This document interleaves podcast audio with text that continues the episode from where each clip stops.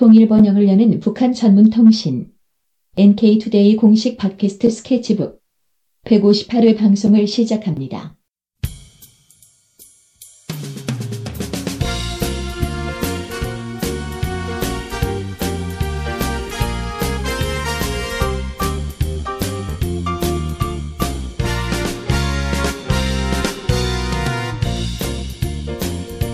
자, 다음은 이주의 이슈. 어떤 주제입니까? 네, 얼마 전 12일이었죠. 대학 수학 능력 시험. 어, 우리 흔히 이제 수능이라고 하는데 이 시험을 보는 날이었습니다. 그래서 네. 오늘은 북한에서도 수능을 보는지 네. 어, 여기에 대해서 알아보려고 합니다. 예, 대입제도에 대해서요. 네.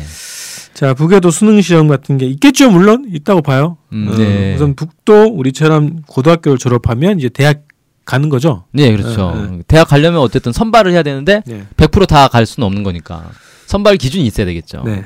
자, 북한이 이제 7살에 초등학교에 입학을 하고 소학교 5년, 초급, 고급 중학교 3년씩 다니고 나면 우리로 치면 이제 고등학교 1학년 나이에 대입 준비를 하게 됩니다. 17세인가요, 그러면? 음, 그렇게 되죠. 그, 그 나이에 이제 대입 준비를 해서 고등, 우리로 치면 고등학교 2학년 나이가 되면 대학을 가게 되는 거죠. 어. 음, 음.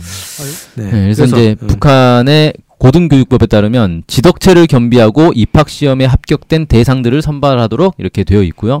또 뛰어난 재능을 가진 경우에는 나이에 제한 없이 고등교육을 앞당겨 받을 수 있다. 뭐 이렇게 규정이 되어 있습니다. 음, 조기 입학이 가능하다는 거네요. 여기도. 네, 네, 네. 뭐 여기도 영재학교 있고 그죠? 그렇죠. 특목고 나오면은 대학교를 뭐 고등학교 2학년 맞추고 가는 친구들도 있고 그러, 네. 그러던데 뭐 또 검정고시로 가는 친구들도 있고요. 네, 그렇죠. 음, 자 입학 시험 얘기가 나오는데 어떤 시험을 보는 거예요? 음, 원칙적으로 고급 중학교 졸업생 전원이 이 입학 시험을 보게 됩니다. 10월에서 11월 사이에 이제 보통 본다고 하는데 네. 우리 수능과 좀 비슷한 개념의 예비 시험을 치르게 되고요. 네. 이 예비 시험은 이 교수들이 음, 작성을 하는데 혁명, 역사, 수학, 물리, 화학, 외국어, 국어 이렇게 여섯 개의 과목을 시험을 봅니다. 외국어는 보통 영어를 보고요. 네. 음, 각 과목당 세 개의 논술 문제가 출제가 되고 수학의 경우는 좀 이제 많아서 세 문제에서 다섯 문제까지도 나온다고 합니다. 그래서 예비 시험은 이틀 동안 진행이 되고 매일 오전에 과목당 45분씩 세 과목씩 해서 이틀간 이렇게 시험을 보게 됩니다. 어, 야 이틀 동안 보는구나. 오늘 하루 딱 끝나면 그죠? 네, 그렇죠. 건데. 네. 자, 논술 문제를 푸는 거네요. 음, 그렇죠. 논술 문제를 어 우리는 그 수능을 보고 그 다음에 이제 논술고사 아, 논술 하잖아요. 네. 대학 가가지고. 네. 근데 여기는 아예 이제 예비고사 자체가 논술 문제다. 그렇죠. 근데 푸는 것도 어렵고 음, 저기 채점도 어렵겠는데요. 아, 그래서 채점하려면 이제 고생 좀 하겠죠, 이거. 자, 그래서 학교 가면 이제 대학 가는 거예요. 어, 그렇지는 않습니다. 여기 합격한다고 해서 바로 대학 가는 건 아니고요. 음. 우리가 이제 수능 보면 수능 잘 봤다고 바로 대학 가는 건 아니잖아요. 음, 어느 대학에 지망하느냐에 따라서 달라지게 되는데. 지망을 해야죠, 일단. 네. 네. 자, 일단 이제 예비 시험에 합격하는 비율이 한 70에서 80% 정도라고 합니다. 그러니까 이 예비 시험은 일종의 자격 시험인 거예요. 이 시험을 잘 보면 대학을 지원할 자격을 준다. 이런 거죠. 이게 절대 평가인가 그러면? 어, 아마 그렇게 될 겁니다. 음. 음, 절대 평가로 이렇게 볼 수 있고요. 아니면 뭐 대학이 숫자가 적, 적어가지고 네. 어, 입학생 모집 그 인원이 적어가지고 70% 80%까지만 수용할 수 있다. 음, 아니요, 아니요. 이 예비 시험에 합격하는 비율은 7, 80%인데 음. 실제로 대학에 가는 거는 한 10%밖에 안 됩니다. 아 그 중에서요? 예. 어. 그러니까 예비 시험에 합격했다고 해서 안심할 수가 없는 거예요. 거의 대부분 떨어져요. 7, 80%에서 10% 아니요, 아니요. 전체 10%. 전체 10%. 네. 어. 예. 그 다음에 이제 학생들이 이제 대학별 고사를 봐야 되는데 대학 진학을 어디로 하고 싶다라고 해서 삼지망까지 대학을 선택을 합니다. 네. 어, 그러면 이 지역 인민위원회에서 지역 인민위원회 대학생 모집과가 있는데 여기서 성적과 입학 정원 등을 고려해서 너는 어느 대학에 응시해라라고 네. 지정을 해줍니다. 네. 어, 그러면 이제 각 고급 중학교에서는 신체 검사표, 내신 성적표, 추천서 이런 것들을 준비를 해서 그 대학에 이제 보내주는 거죠. 어 보통 과를 선택해서 가는 거 아닌가? 아, 과는 정하지 않습니다 이때는. 그래요? 예, 일단 무조건 대학을 정하는 거예요? 예, 예. 어, 신기하네. 희한하죠. 어, 음. 그 그래서요. 그래서 그러면 이제 하여튼 점수에 맞춰서 이제 대학을 배정을 받는 건데 이게 이게 지방 정부가 결정한다는 게 좀 다르네요. 음, 그리고 대학별로 이제 그러면 배정이 되면 거기서 대학별로 시험을 본다. 그렇죠. 네. 예. 그래서 대학별 고사는 보통 2월 달에 진행을 하고요. 여 이제 북한은 입학식이 4월 1일 날 했습니다. 그러니까 예, 이, 그러더라고요. 예, 2월 달에 이제 어 대학별 고사를 준비를 하는 거죠. 진행을 하는데 학과 시험, 면접, 체육 시험 이렇게 세 가지를 봅니다. 그래서 면접은 상중하로 점수를 매기고 체육 시험은 뭐 철봉이라든지 달리기 뭐 이런 것들이 있는데 기준을 이제 통과를 해야 됩니다. 그래서 합격, 불합격으로 나뉘고요. 체육 시험을 보는 이유는 교육의 목표 자체를 지덕체를 겸비한 인재를 양성한다 이렇게 이제 했기 때문에 어, 체력도 어느 정도 있는 사람을 대학에 뽑겠다 이런 개념인 거죠. 이상하네. 그럼 대학교를 가가지고 지정받아가지고 거기서 과를 선택해가지고 학과 시험을 본다 이런 거네. 아니요, 아니요. 그러면 그냥 학과 시험 있잖아. 아 학과 시험이라는 거는 어. 어 그냥 그 대학의 시험을 얘기하는 아, 거고 그래요. 어 어떻게 되냐면 북한 대학이 학부제예요. 네네. 그래서 입, 일단 이 학교에 입학이 확 확정이 되면 그 다음에 어느 학부에 가겠다라고 지원을 합니다. 어. 근데 그 지원을 한다고 해서 다 받아주는 거 아니고 네. 그것도 이제 경쟁이 있어요. 음. 그래서 성적이 좋은 학생이 자기가 원하는 학부에 갈 수 있는 거죠. 어. 그래서 학부에 일단 가서 거기서 배우다가 학과를 또 이제 신청을 합니다. 네네. 그래서 학과를 또 이제 지정하게 되는 거예요. 어. 그런 시스템입니다. 아 여기도 아프다. 그렇죠? 대입에 체육 시험이 있는 것도 좀 특이하고요. 네. 떨어지면은 어떻게 돼? 재수해야 되나? 아 북한은 재수의 개념이 없습니다. 네. 어, 대 대학 입학에 떨어지면 군대를 가거나 직장에 배치가 됩니다. 그런데 네. 어, 재수 개념이 없다고 해서 대학 입학 한 번 실패하면 이제 영원히 끝이 나는 거냐? 그건 아니고요. 음. 군대나 직장 생활 도중에도 대학을 갈 수가 있습니다. 그래서 고급 중학교를 졸업하고 바로 대학에 들어가는 학생을 직통생이라고 하고 군대를 전역하면서 대학에 추천권을 받는 제대군인 입학생이 있고 군 복무 도중에 대학에 가는 의탁생이라는 게 있고 네. 직장 직장 생활을 하다가 대학에 가는 현직생 뭐 이런 이제 다양한 표현들이 있는데 이렇게 다양한 경로를 통해서 대학을 들어갈 수 있다고 합니다. 어 그러면은 여기가 군대가 의무 뭐죠? 의무 의무 사항인가? 아 군대 가는 거요? 네. 아니죠 모병제죠 여기 모병제인가요? 지원제입니다 지원제. 지원제. 아 그래서 그러면 학교를 그냥 졸업하려고 하면 그냥 그냥 졸업하는 친구도 있고 군대 다니다가 군대가 저기 대학 가는 친구도 있고 그런 거네요. 그리고 직장 생활하다가 다, 다니는 경우는 뭐 우리는 그 야간 학부 이렇게 다니기도 하잖아요. 아 예. 예. 네.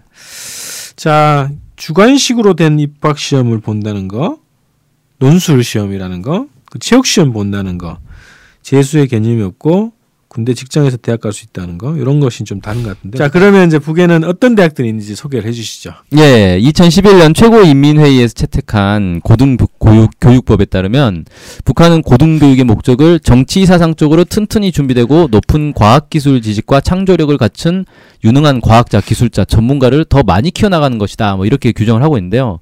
이런 목적에 맞춰가지고 고등교육을 학업을 전문으로 하는 고등교육, 일하면서 배우는 고등교육 이렇게 두 가지로 구분을 해놨습니다. 음, 뭐좀 생소하긴 한데요. 설명을 하시 해주시죠. 예, 이 학업을 전문으로 하는 고등교육은 다시 전문 학교와 대학으로 나뉘는데요.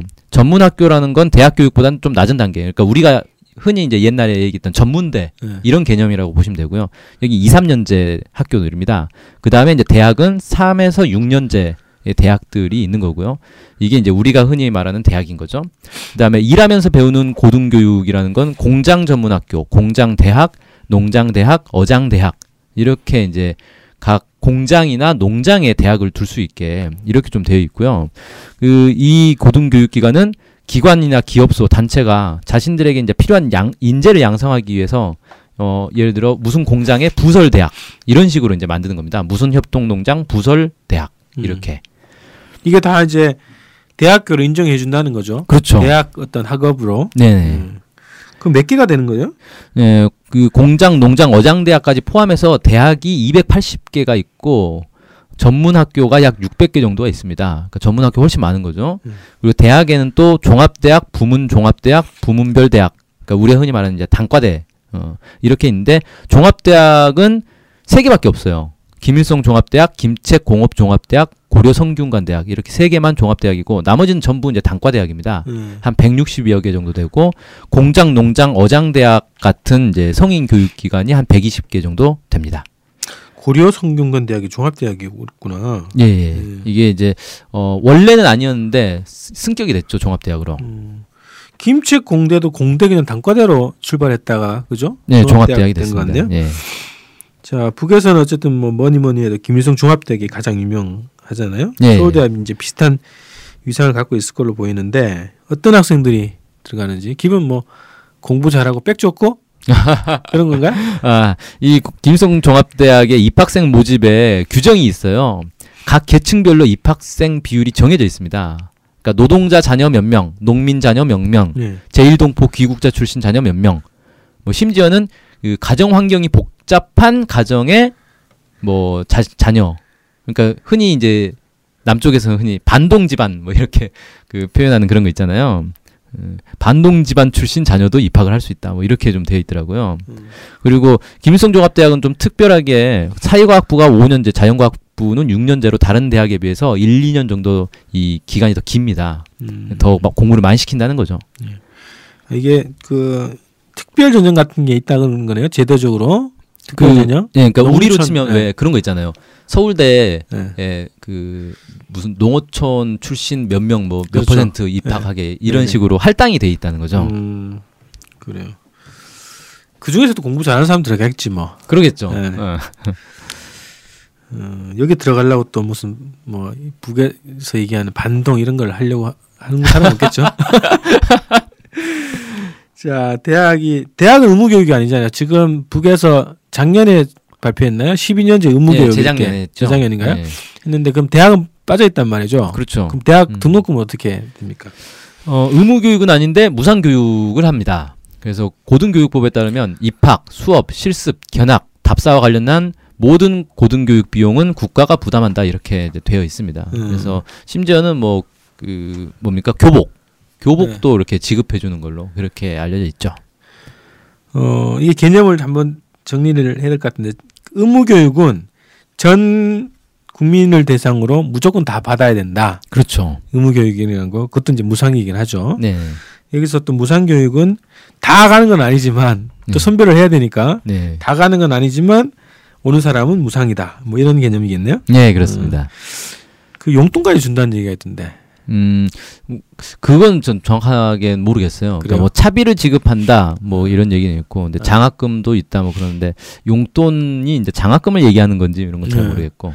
아, 예전에 그 KBS가 그 네. 6.15 선언 발표 이후에 김성중학대학 음. 취재를 한 적이 있거든요. 예. 그러니까 이제 특별 기획으로 이제 보여줬어요. 음. 보여줬는데 이제 그 용돈 준다는 거예요. 예. 그래서 어떤 친구들 뭐 놀기 좋아하는 친구들은 그게 모자라고 어떤 친구들은 뭐 넉넉하다 이런 얘기가 음, 나오더라고. 요 생활비 같은 게 나오는군요. 어. 자 이제 어, 북한 대학 제도를 이제 살펴봤는데요. 공장 대학 같은 이제 성인 교육기관 어, 이런 것들이 실질적으로 그 산업이나 그런 뭐 농업 이런 현장에 필요한 인재를 양성하는 그런 어, 전문 교육기관, 성인 교육기관이 잘 발달되어 있는 것 같다. 이제 이렇게 볼 수 있겠습니다. 예, 네. 예. 북한이 이제 다른 사회주의 국가와 달리 온 인민의 인텔리화라는 노선을 좀 표방하고 있거든요. 그러니까 이 지식인 네. 전체 이 국민들이 다 지식인이 돼야 된다라는 거죠. 그래서 이런 성인 교육기관을 좀 많이 운영하고 있는 것으로 이렇게 보여집니다. 네. 아직까지 이 한국에서는 대학 그 수능을 치고 나서 또 대학을 어디로 갈 것인가 지금 치열하게 논의하는 중이거든요. 그러겠죠. 많은 수험생들이. 어, 고민 많으실 텐데 우리 북쪽의 대입 제도에 대해서 오늘 또 알아봤습니다. 자 이상 NK투데이 문경환 기획 기획실장님과 함께했습니다. 안녕히 계세요. 고맙습니다.